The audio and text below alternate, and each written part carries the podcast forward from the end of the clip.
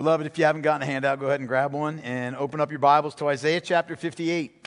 And I just want to remind you as we get into Isaiah chapter fifty-eight tonight that you know, everything that we've been looking at over the last several weeks is predicated on the truth of Isaiah fifty-three, right? It's predicated on this truth, this reality that God the Father has sent forth His servant. He sent forth His Son, the Lord Jesus Christ, to, to be the propitiation for our sins, to bear in our place the iniquity and the transgression that deserves the wrath of God. That He came and He put Himself, offered Himself as the sacrifice by which we, wretched sinners, can be received and redeemed by the holy God. And that He died a death of, you know, glorious proportion. And then rose again on the third day. And He delights now even as He sees His offspring, right? And He delights to share with us the spoils of His victory. And so that's what we have to keep in mind as we're looking at these, these several chapters in Isaiah before we come to, you know, sort of the, the tail end of it all, beginning in, in chapter sixty, where we talk about the future glories of, of the new heaven and the new earth. And so I want us to look at this text tonight, and I want us to receive it as both the um, proclamation and warning and encouragement that it is. So let's stand together and let's read these words from the prophet Isaiah, inspired by the Holy Spirit. This is the word of the living God. Isaiah writes, "Cry aloud, do not hold back. Lift up your voice like a trumpet. Declare to my people their transgression, to the house of Jacob their sins. Yet they seek me daily and delight to know my ways, as if they were a nation that did righteousness and did not forsake the judgment of their God. They ask of me righteous judgments. They delight to draw near to God. Why have we fasted and you see it not? Why have we humbled ourselves and you take no knowledge of it? Behold, in the day of your fast, you seek your own pleasure and oppress all your workers. Behold, you fast only to quarrel and to fight and to hit with a wicked fist.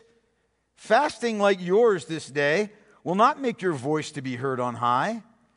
Is such the fast that I choose? A day for a person to humble himself?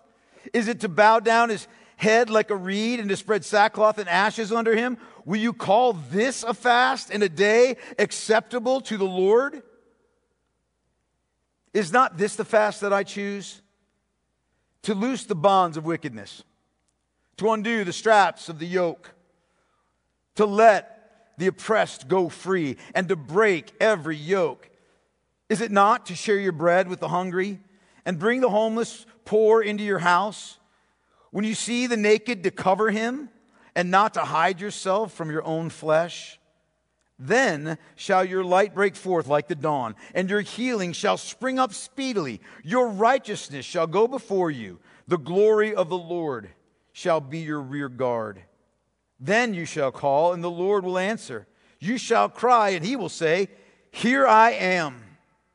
If you take away the yoke from your midst, the pointing of the finger, and speaking wickedness, if you pour yourself out for the hungry and satisfy the desire of the afflicted, then shall your light rise in the darkness and your gloom be as the noonday. And the Lord will guide you continually and satisfy your desire in scorched places and make your bones strong. And you shall be like a watered garden, like a spring of water whose waters do not fail. And your ancient ruins shall be rebuilt. You shall raise up the foundations of many generations. You shall be called the repairer of the breach, the restorer of streets to dwell in. If you turn back your foot from the Sabbath, from doing your pleasure on my holy day, and call the Sabbath a delight, and the holy day of the Lord honorable, if you honor it, not going your own ways, or seeking your own pleasure, or talking idly, then you shall take delight in the Lord. And I will make you ride on the heights of the earth. I will feed you with the heritage of Jacob your father, for the mouth of the Lord has spoken. Amen. Amen. You can be seated. Let's pray together. Father, your word is truth. It is the only truth upon which we can set our feet with confidence in this world of lies and deceit and garbage.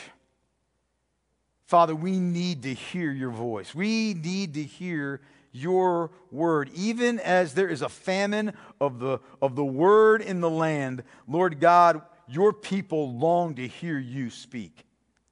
We want to receive your word with gladness and with joy, with humility, with an earnestness, Lord God, to be conformed to your word. Your word has power beyond our ability to even contemplate. The power, God, to raise the dead to life. The power to, to sanctify the, the soil. The power, Lord God, to give strength and unction to, to failing hearts. Lord God, the power to grant to us life in you.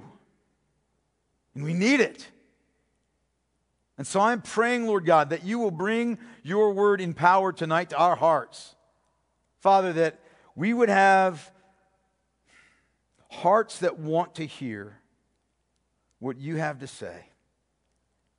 And hearts that want to hear your word and respond to it personally.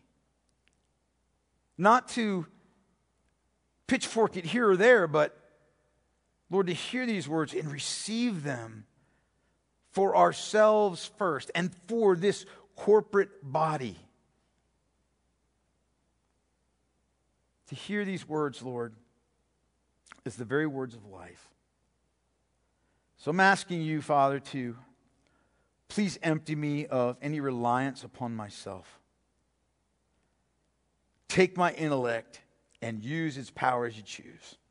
Take every gift that you've given me and use it to the praise of your glory. Give me the unction of the Spirit, I pray. And, and let my tongue speak messages for you. Be glorified here. Arrest the hearts of the hearers, God, and make us to together rejoice in your word. I pray in Christ's name. Amen. So tonight, beloved, we're starting a new subsection in Isaiah, okay? We're starting a new subsection in Isaiah, though it's not wholly different from the last section that we studied that began in chapter fifty-six, okay? And I want to just take you back there for a moment. I want, to, I want you to remember kind of what we saw, right? In chapter fifty-six, in, in the first eight verses, we saw this, this, the progression begin. First thing we looked at was the marks of true faith, right? The marks of somebody who's truly, you know, in the Lord, in Christ, one who has truly been redeemed by uh, the grace of God. And then we moved on to look in, in verses nine, chapter fifty-six and verse nine through fifty-seven, verse thirteen, at the marks of the false teachers and apostates, right? Which was a was diametrically opposed to what we saw in the first eight verses. And then that that subsection culminated with what God will do slash has done to bring his people to himself, right? And we saw that in the rest of chapter fifty-seven. And so tonight, we've got sort of a similar triad that begins in chapter fifty-eight. And it's it's it it's similar, but it's it's from a different perspective. And let me explain what I mean by that. What we see here, first in chapter fifty-eight that we're gonna we're gonna look at tonight, is really the difference between true repentance and religious ritual, right? In the first fourteen verses, the difference between true repentance and, and feigned devotion to the Lord. That's what we're going to see in the first fourteen verses, or the, or the, or the fourteen verses of chapter fifty-eight. Then we're going to look at the reality of pervasive sin among the people, and then an expression of their repentance in chapter fifty-nine, uh, from verse one through the first half of uh, verse fifteen. And then that's going to culminate in the rest of the chapter with the actions of the Lord to rescue his people from the degradation of sin and the schemes of the reprobate, okay? And so we're seeing, uh, you know, here's what true repentance looks like. Well, here's what false repentance and false devotion looks like compared with true repentance. Then we see the reality of sin and the need for repentance and the expression of it. And then we see God's working, right, to redeem his people.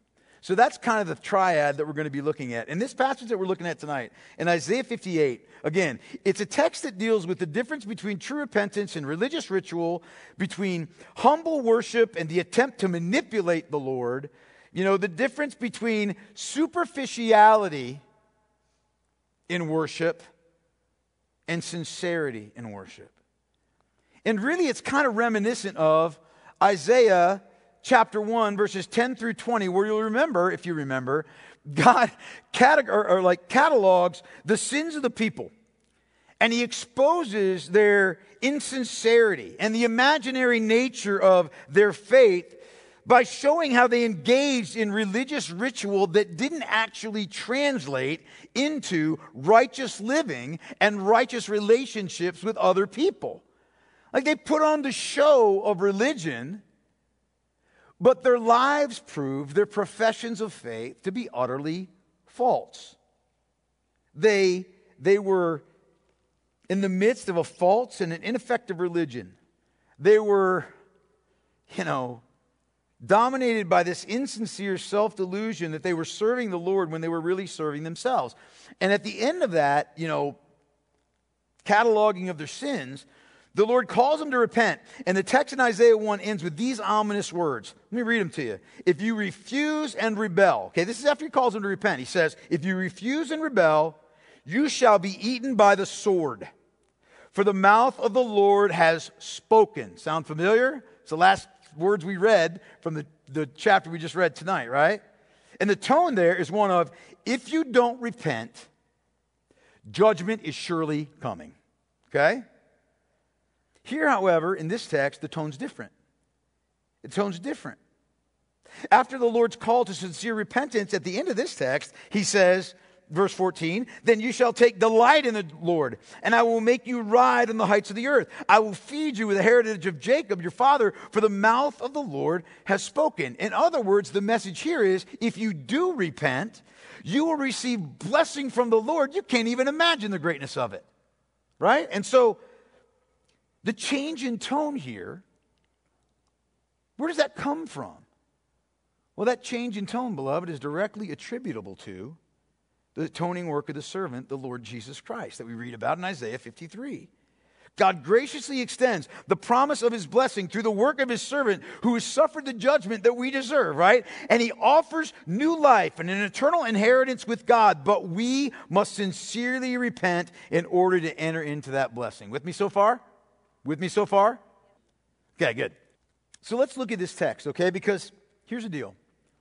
This text really, if you think about it, perfectly parallels what we're seeing in Mark, isn't it? Doesn't it? Like, think about what we read in Mark, in, in chapters fourteen and fifteen, where Mark tells us that, you know, that the Lord came into Galilee, proclaiming the gospel of God and saying, the time is fulfilled, the kingdom of God is at hand, repent and believe in the gospel, right? The, the message of the, the, of the kingdom, the requirements of the kingdom, they haven't changed. They're the same throughout history. It's repent and believe, right? It's repent and believe the gospel. It's repent of your sins, even your false repentance and your religious ritual and your attempts to manipulate God to your own ends. Repent of those things and turn to the Lord. Believe and trust in him. Believe and trust in the servant, the Lord Jesus Christ. Respond with a sincere and Holy Spirit-empowered change of heart and life. In fact, this text in Isaiah deals with what the Puritans called true religion. They would write to great lengths about true religion, which was really, you know, a, a shorthand for true repentance and faith towards God that results in a consequent change of life. So when we look at this text, again, we're seeing a contrast between false and a true response to grace. The difference between superficial and self-serving religious ritual and sincere repentance before the Lord. And it's of vital and it's of essential importance that we understand this. It can't be overstated how important this is. In fact, I want us to see, first of all, this thing, the extreme seriousness of this message. Look at again, verse one. Cry aloud. Do not hold back. Lift up your voice like a trumpet. Declare to my people their transgression, to the house of Jacob their sins. Now I want you to see this with me because this is really important, okay? The extreme gravity of this message, the extreme weightiness of this message is demonstrated by the nature of the commands that God gives to the prophet. Look at them again with me. Cry aloud. Do not hold back. Lift up your voice like a trumpet. Declare to my people their transgression. Now I want you to notice this with me, okay? I want you to notice this with me. If Isaiah were to follow this command, he could be perceived as an angry preacher. Couldn't he? Oh, he's just an angry preacher yelling at us. I want you to see this. The command directly is, don't be soft and fuzzy. It's not, you know, it, it, it, don't be reserved and quiet. Don't just go speak with a few people here or there. Rather, the command is proclaim it with the throat. Literally, that's what that means. With the throat to everybody. He's to thunder out the truth with authority and power. He is to be direct. He's to be unwavering. He is to preach with fire. In fact, this might be the very passage, I don't know if it is or not, but this might be the very passage that Charles Spurgeon, from which Charles Spurgeon derived that stirring command to preachers of the word. Preach not calmly and quietly as though you were asleep, but preach with fire and pathos and passion, right? Unless there be any misunderstanding, the Lord says here, lift up your voice like a trumpet. Now, I don't know about you. I've never heard a quiet trumpet. Have you? That, that reference to a trumpet is a reference to the shofar. Remember the, the, the place that the shofar held, held in, in, in, in ancient Israel, that trumpet that was made from a ram's horn? It was the primary device that was used to gain the attention of everybody in the community all at once. When the shofar was blown, when, when you heard that piercing blast, it was a sign for you to stop everything else that you were doing and pay attention. Drop everything and listen, right? And that's the idea here. So God commands the prophet to make his preaching as powerful and as stirring as possible. And here's why. When religion and, and, and repentance have become formalized, when, you know, devotion to the Lord devolves into self-serving ritual, when it's lost, lost its authenticity and its genuineness, that's not a time for passive, you know, gentle encouragement. It's a time for powerful confrontation because such religion is nothing short of perilous and destructive rebellion toward God. Are you with me? So then the Lord goes on to describe the peril of false religion and false repentance. And so let's just read these next four verses, starting with verse two, and then we'll draw out some essential truths from it, okay? Look at it with me. The Lord says, yet they seek me daily and delight to know my ways, as if they were a nation that did righteousness and did not forsake the judgment of their God. They ask of me righteous judgments. They delight to draw near to God. Why have we fasted and you see it not? Why have we humbled ourselves and you take no knowledge of it? Behold, in the day of your fast you seek your own pleasure and oppress all your workers. Behold, you fast only to quarrel and to fight, to hit with a wicked fist. Fasting like yours this day will not make your voice to be heard on high. Is such the fast that I choose? A day for a person to humble himself. Is it to bow down his head like a reed and to spread sackcloth and ashes under him? Will you call this a fast and a day acceptable to the Lord? These verses, right? They've revolved around the practice of fasting. And I want to say a little bit about that so we understand sort of the idea of what, what, what's being said here. Fasting, beloved, was synonymous with repentance. Fasting was, re- was synonymous with repentance. It was synonymous with humbling yourself and drawing near to the Lord. Now, in the Old Testament law, there was only one day of fasting that was prescribed, and that was on the Day of Atonement, on Yom Kippur, okay? According to Leviticus chapter sixteen and verse thirty-one, on that day, it was a day for you to afflict yourselves, okay? It was a time for, in other words, humility and repentance before the Lord. It was a time for you to meditate on the seriousness of your sins and the greatness of God to make a way of atonement for them.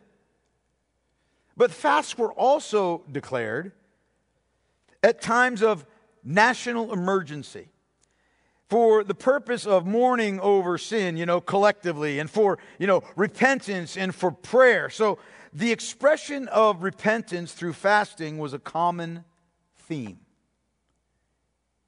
And there's two things to think about before we move on in this text. First thing is this, and listen to me when I say this.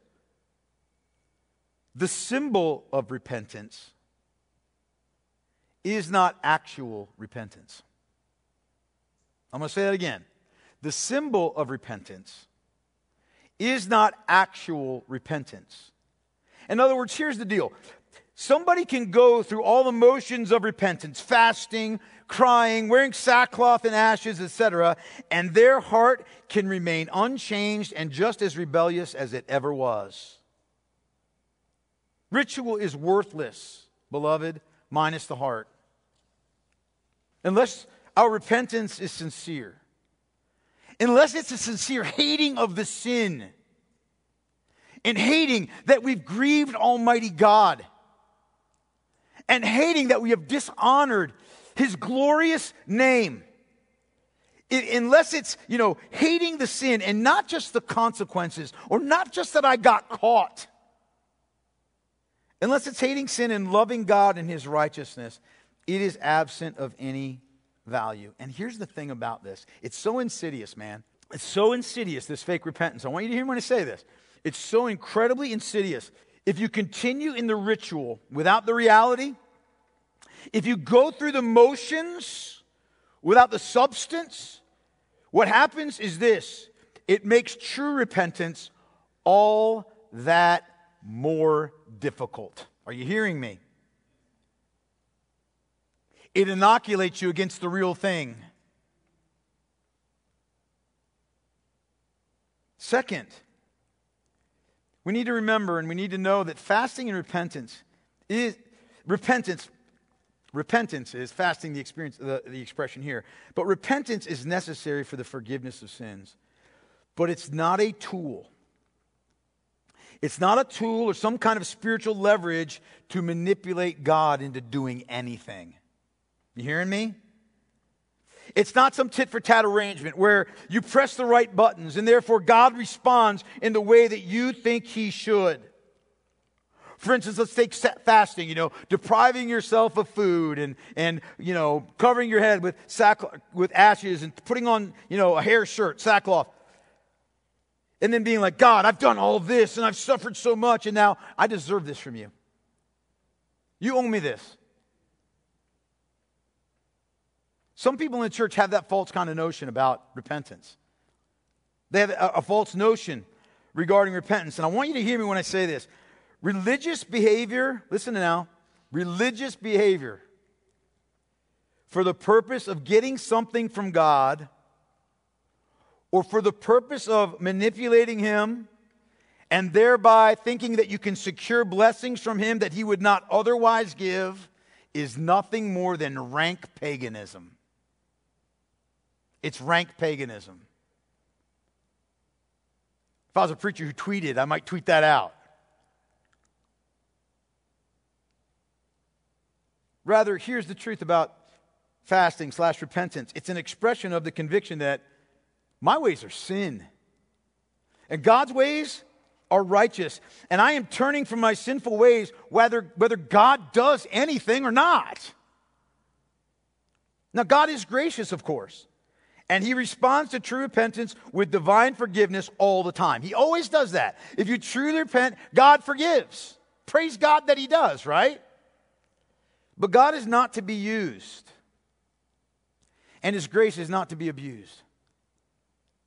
It's only when we surrender our manipulative self-interest that we can receive for free the blessings that God gladly gives His creatures. You with me? This is heavy stuff, isn't it? I know. It was heavy on me when I was studying for it. So then what do we see here? Well, the first thing that God addresses is the insincerity of religious ritual. Look back at verse two. where the Lord says, "Yet they seek me daily and delight to know my ways, as if they were a nation that did righteousness and did not forsake the judgment of their God. They ask of me righteous judgments. They delight to draw near to God." The idea here is God is basically saying in feigned astonishment, me they seek of all things. They act like they really desire to know me and to honor me. They act like they that that they they really desire to hear from me, my word. And the idea here is that their outward appearance doesn't match their inward reality. These, these false repenters, these fake fasters, like, God doesn't regard them. They go through the motions of seeking God's face and to, of knowing his ways and desiring his vindication and his blessing. They delight to draw near to God, but, but here's the key. Here's the key statement God says here. As if.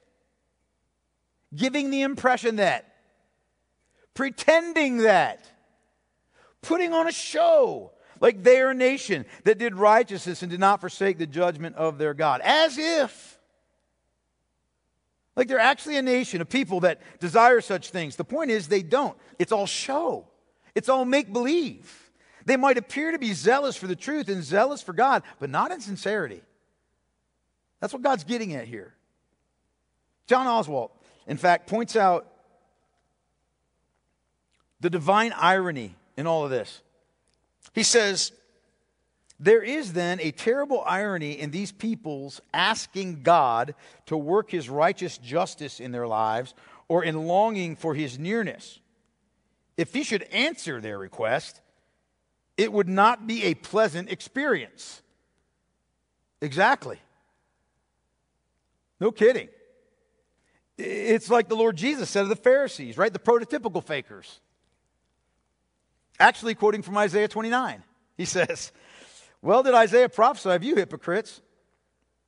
As it is written, the, this people honors me with their lips, but their heart is far from me. In vain do they worship me, teaching as doctrines the commandments of men. Religious pretension, beloved, doesn't equal true devotion. You with me so far? Then look, the Lord addresses the unreality of their fasting slash repentance slash devotion at the beginning of verse three.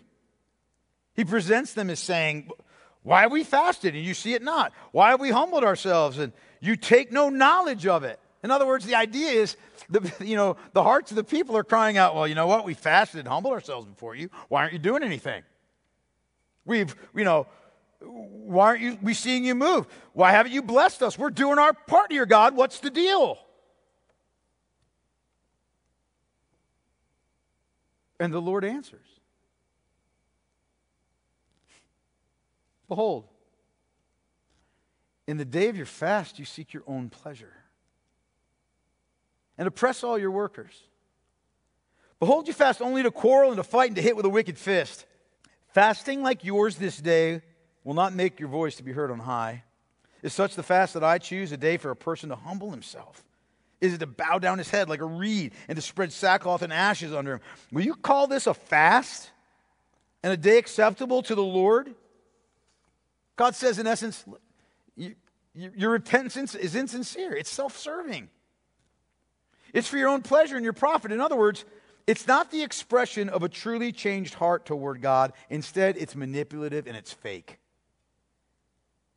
The idea is that their religious exercises were primarily for themselves. That's what God's getting at here, right? For your own pleasure, it was for themselves. It was for the appearance of, of piety. It was to satisfy their own covetous nature and try to manipulate God to fulfill their fleshly wants. They were going through the motions of worship and repentance and humility before God so they could be thought of by the community of faith well. You know, so you can be thought well by the community of faith. It was all sham. And the proof was found in the fact that they were still the same old people they'd always been. Nothing changed. They still oppressed their workers. They fought and quarreled with one another for position. They mistreated other people, and they did it all with a religious air about them. It had no substance. Their repentance, their fasting, as evidenced by the fact that their lives were unchanged. Beloved, the only repentance that counts with God is the sort that can be say, seen in a changed life. You with me?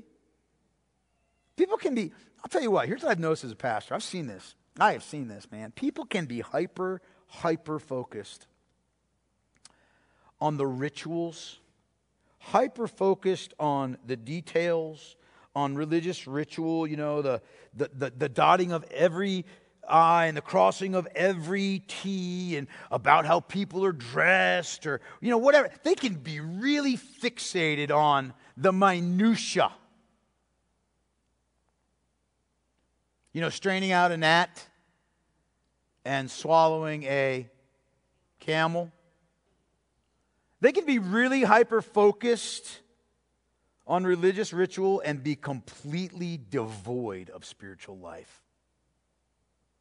You hearing me? They can be sticklers for everything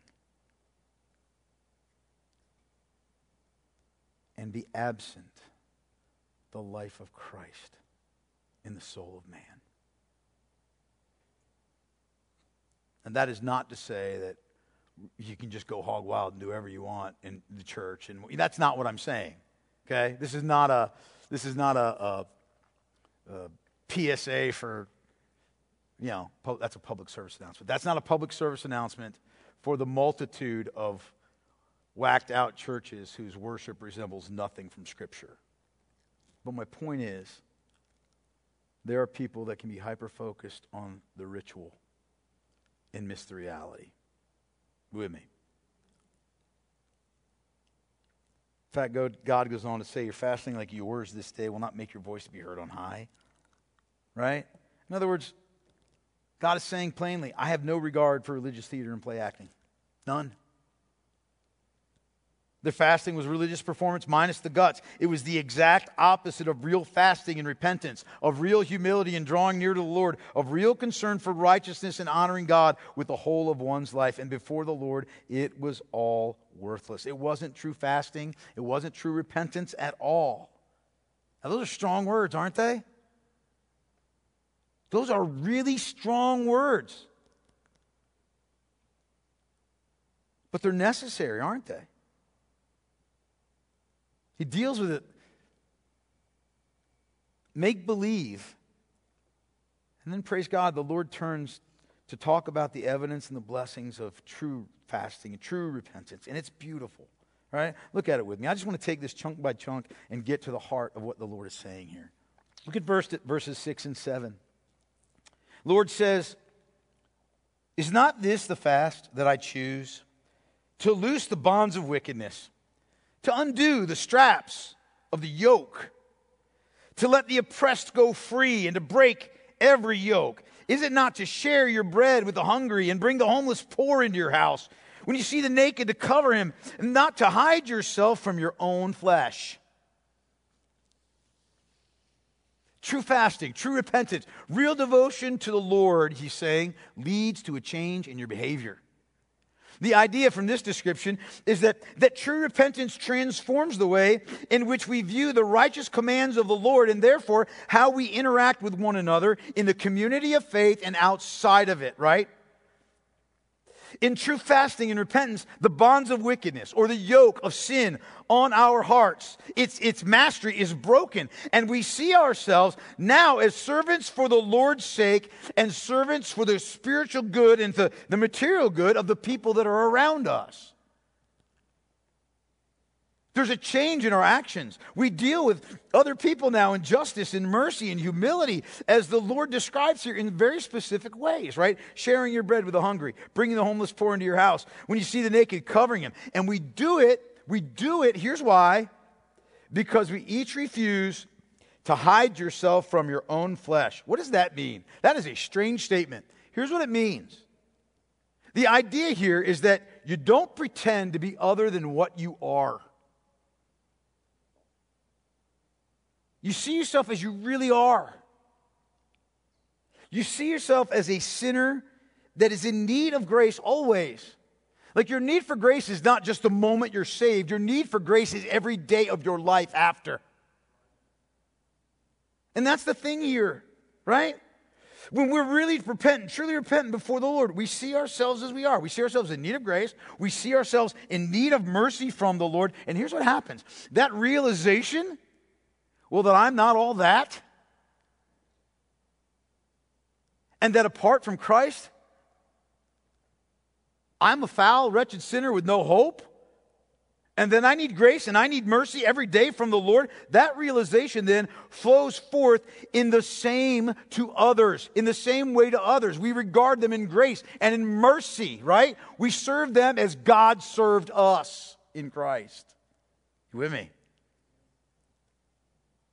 And then the Lord says, then shall your light break forth like the dawn, and your healing shall spring up speedily. Your righteousness shall go before you. The glory of the Lord shall be your rear guard. Then you shall call, and the Lord will answer. You shall cry, and he will say, here I am. Man, there's a mouthful in that, isn't there? There is a ton in those, that verse and a half, right? But here's the idea. You know, to sum it up. When we truly fast, we repent from the heart and not merely as a religious performance, God promises to each one of us a fresh beginning, a, like a new dawn. He promises the healing of our souls, a healing of the wounds that sin has inflicted upon us. You know, we don't sin with impunity. It's not like we sin and nothing happens to us. No, we sin. And that sin leaves indelible marks on our souls that can only be cleansed by the blood of Jesus Christ. The Lord promises a new experience to the truly repentant, right?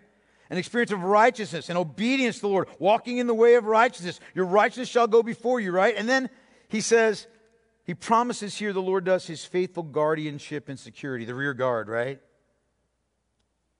And with true repentance comes the promise of prayer heard and received and answered, right? With, when we cry, God himself hears and he answers, here I am. It really reminds me of the psalmist in Psalm sixty-six in verses eighteen through twenty when he writes, if I had cherished iniquity in my heart,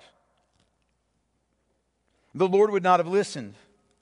But truly God has listened. He has attended to the voice of my prayer. Blessed be God, because he has not rejected my prayer or removed his steadfast love from me.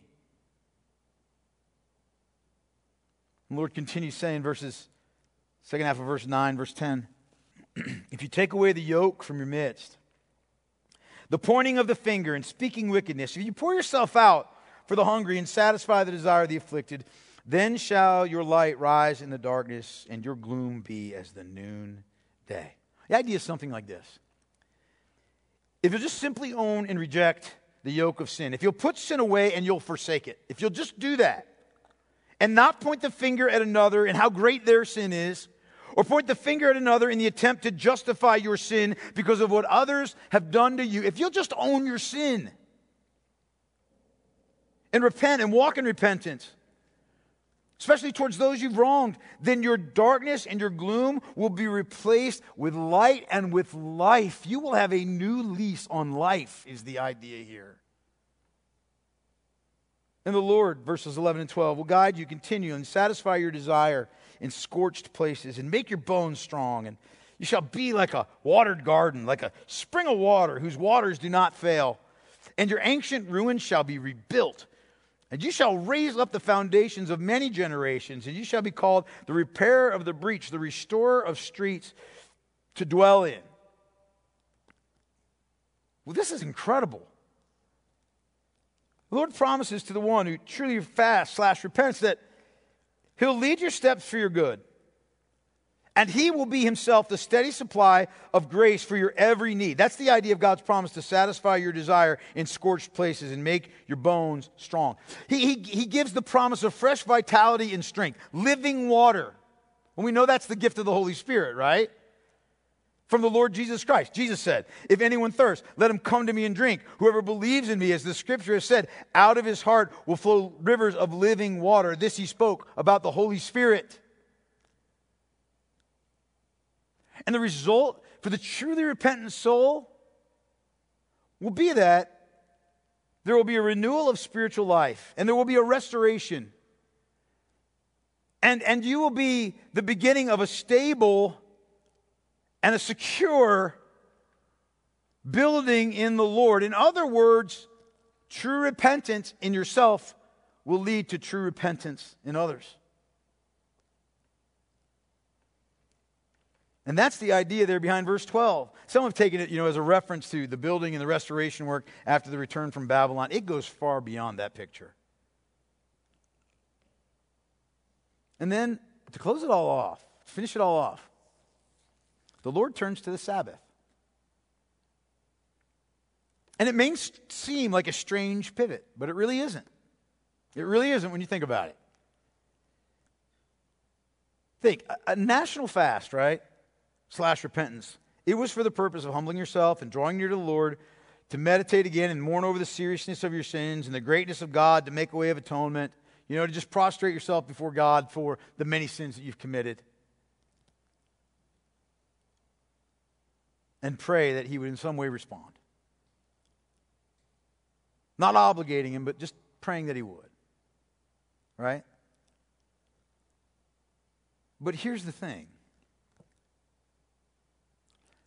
God had already provided one day in seven to do that exact thing. You see it? The Sabbath, right? Isn't that interesting? Honor the Sabbath as you should, he's saying here, in sincerity and in truth. For its true purpose and not as ritual obligation, and repentance, beloved, becomes a matter of course, doesn't it?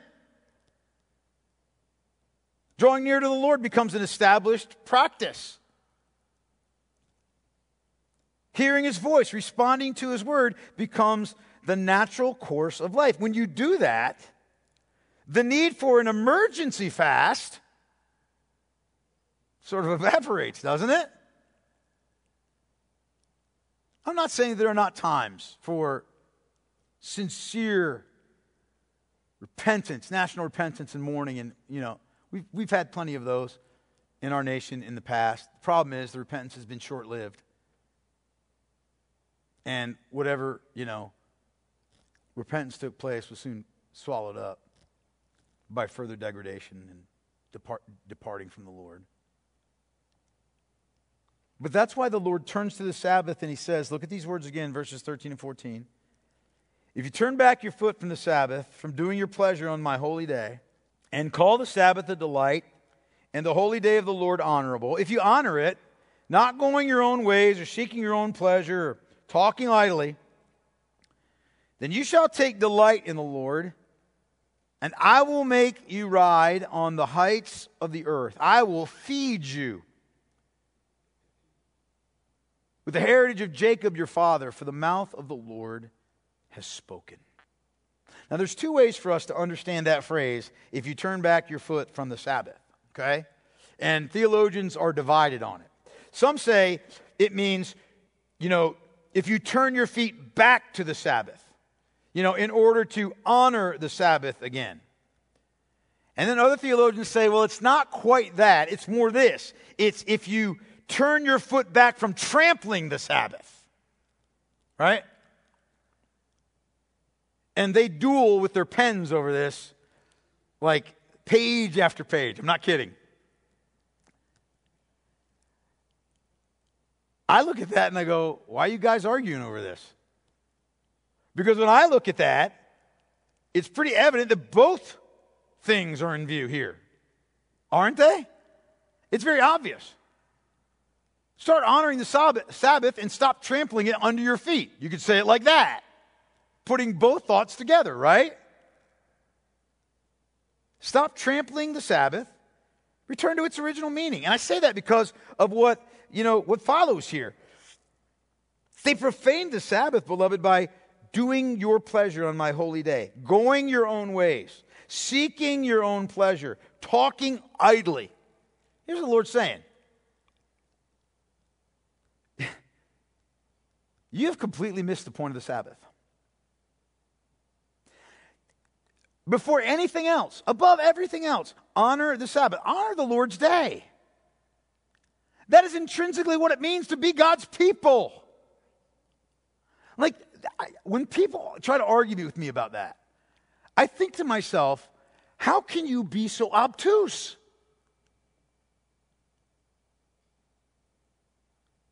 As opposed to everybody else in the world. As the redeemed of the Lord, you regard the Sabbath, whereas they do not. Pretty obvious delineation, isn't it?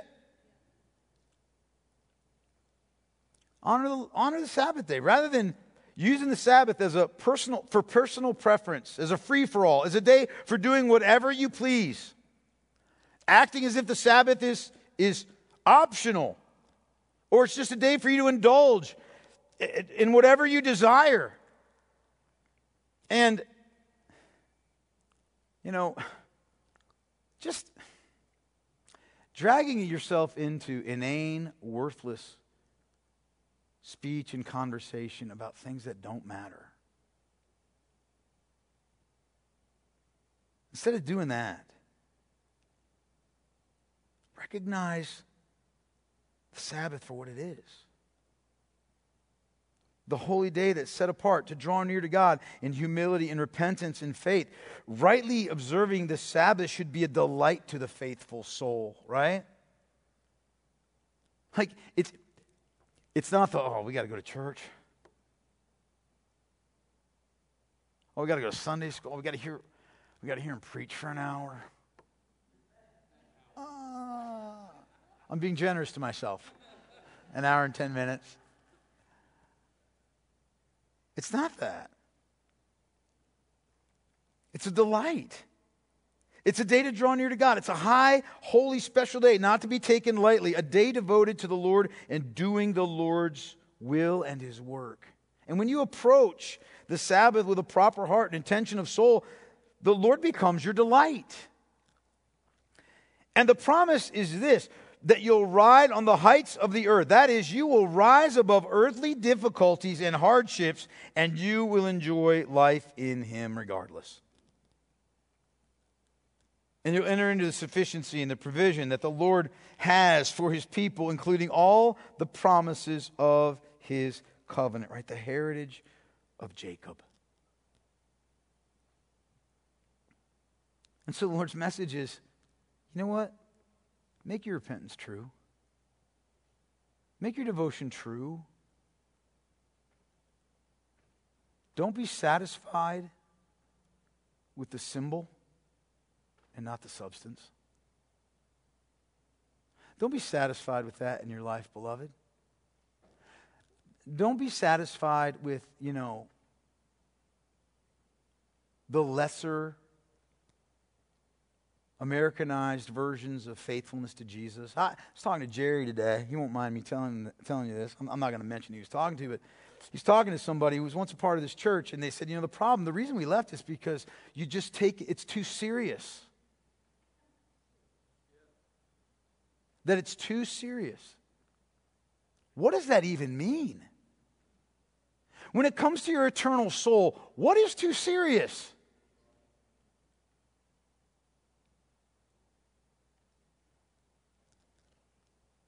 Listen, I've said to you this before, and I'll say it again. Real repentance, true repentance, even and especially for a Christian, that's not a bad thing. Like, and neither is the clarion call to faithfulness to the Lord some kind of spiritual abuse or pastoral high-handedness or unkindness or toxic Christianity. No, that's just Christianity. That's what that is. And whenever people talk about toxic Christianity, I want to say, how about you define that word toxic? Oh, you mean toxic to your, your, your, your self-image? Toxic to your desire to continue in sin? Toxic to your desire to want to claim Christ but not live like it? If that's what you're talking about, yeah, it's toxic. Repentance is a gift from the Lord. True devotion is a gift from the Lord, and it lays hold of the grace of God in such a way that it transforms and strengthens and secures us and satisfies our souls with good things. I can't stress this enough. Religious ritualism, false repentance, it might give the appearance of faithfulness to God, but it lacks the reality. And eventually, that lack of reality is exposed. And that's why we got to be so careful to examine ourselves and to repent from heart, from our heart and from our soul for, for our spiritual joy. Man, God here enumerates his tremendous blessing to those who sincerely repent and who respond to him in sincere devotion, right? So let us be sincere repenters and honest worshipers and enjoy the incomprehensible blessings of God, the faithfulness and the blessings of God. Because taking the Lord seriously is not the path to condemnation or oppression. Beloved, it is the path to freedom and joy. And it's the only path to freedom and joy. Let's pray together. Father, I'm thankful for these words. And just as they have hit the mark, God, in my own heart, as I have been studying and praying and preparing this message, I pray that they will hit the mark in everyone's heart in this room. And I pray, Lord God, that we would hear these stern yet encouraging words as the expression of your deep and abiding love for us, your people. Let us hear them. Let the, them sink deeply into our souls, Lord. And may they produce in us the response that pleases the heart of God. Thank you for this time together. Thank you for your holy word. Lord, we love you. We are so grateful to you for this time. I am so grateful to you for this time. I I don't, I'm so glad we meet on Wednesdays. I, I, I couldn't get by with just one day a week. Thank you. Thank you for my brothers and sisters here. As we come to you in prayer now, I pray, Lord, we will unburden our hearts before you, knowing that we can cast our cares upon you because you care, because you're faithful, because you're good, because when we approach you in true repentance and true humility and, Father, with a heart of, of worshipful affection, Father, you hear our prayers and you say, here I am. And so I pray that you would hear our prayers tonight. Draw our hearts, hearts out to you, Lord God, to pray